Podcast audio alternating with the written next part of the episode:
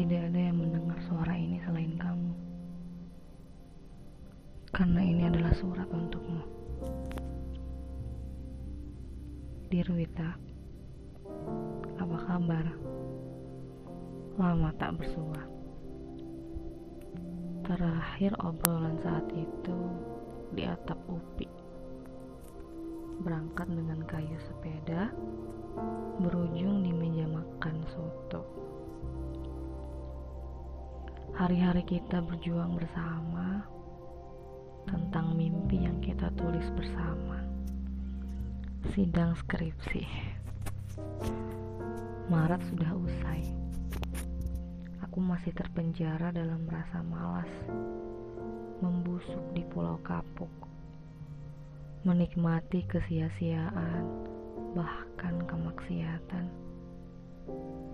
Sedang kamu, hari kemarin, telah bersuara dengan keputusan besar dan tekad yang bulat.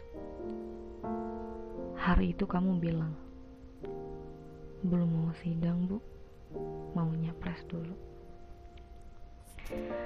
Seketika aku terpaku, sangat dalam. Seakan kamu lupa janji yang kita tulis bersama. Tapi aku sadar, aku yang sudah lupa sampai selalu menunda untuk menghubungimu.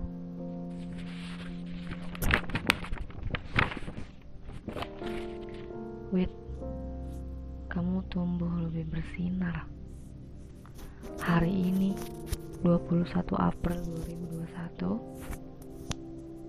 aku menulis surat ini untuk mengungkapkan Wita, kamu adalah seorang Kartini yang mempertaruhkan mimpi besarnya untuk mimpi yang lebih besar yang bahkan bukan dimilikinya. Bersinarlah Wita. Kita sama-sama berjuang di rumah masing-masing yang kita bangun. Jangan pernah lupa untuk menandatangani kontrak tercapainya mimpi besar kita. Kapan pun itu terjadi.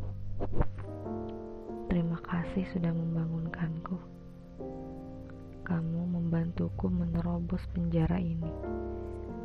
Meski tanpa kata, meski tanpa suara, bahkan tanpa jumpa.